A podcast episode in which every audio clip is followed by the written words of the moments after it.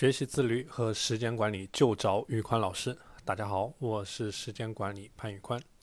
今天这期节目，我来和大家分享我亲测有效、能够变得自律的八大法宝。第一，找到变得自律的动机。这一点是老生常谈了。做任何事情，动力就像汽车的发动机，你的发动机越好，你的动力越强，你的速度。才会越快。所有好习惯的形成，一定取决于内心动力的强大程度。所以说，建立动力是我们养成自律好习惯的第一个步骤。第二，一次只养成一个好习惯。很多人喜欢一次立很多 flag，我明天要做成什么什么什么样的事，我今年开始要怎么样怎么样怎么样。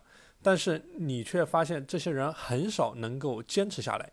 养成一个好的习惯比较难，贪多嚼不烂。人的意志力都是有限的，不要去过度消耗你的意志力，要善用你的意志力，把你的意志力用在最有价值的地方。一次养成一个好习惯，积少成多，聚沙成塔，慢慢慢慢的，通过无数的微习惯的建立，你整个人就会变得自律起来。第三，放弃完美主义。很多人有完美主义的倾向，总是在一件事情的开头上花费了大量的时间。但宇宽老师的建议是：好开始不如一个烂开始好结局。无论什么样的事，不要去追求一个过度完美的开始，先开始做起来，在做的过程当中不断的去优化、去迭代，让自己做得越来越好，最终达到一个最好的结局。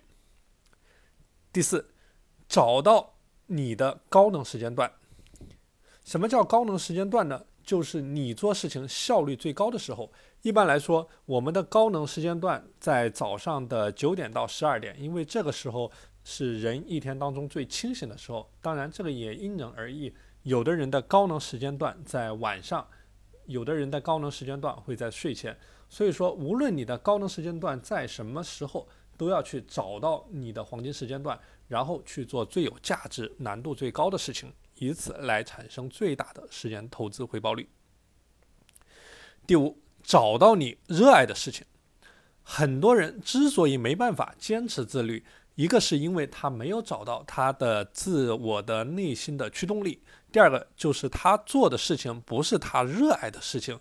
尝试去找到你热爱的事情，这样你自然能够去坚持下来，把你的热爱的事情变成你的优势，然后坚持去做下去。一个月、三个月、一年，你会发现，如果你找到了你热爱的事情，你就算每天二十四个小时不停的做这件事情，你也不会觉得腻。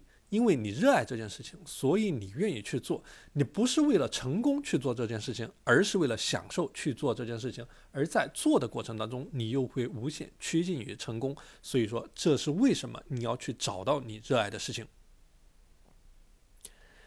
第六，呃，学学学会使用清单思维。清单思维就是我们所说的呃 to do list。